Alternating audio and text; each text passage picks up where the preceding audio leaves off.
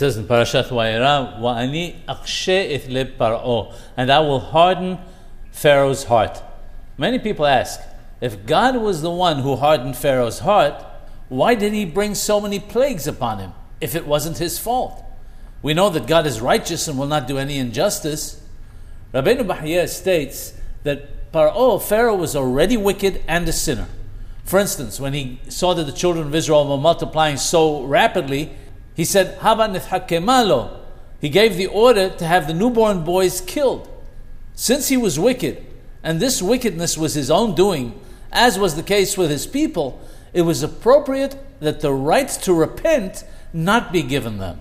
That is why the Holy One, blessed be He, put it into his heart not to allow them to leave, because had they repented, God would not have been able to punish them.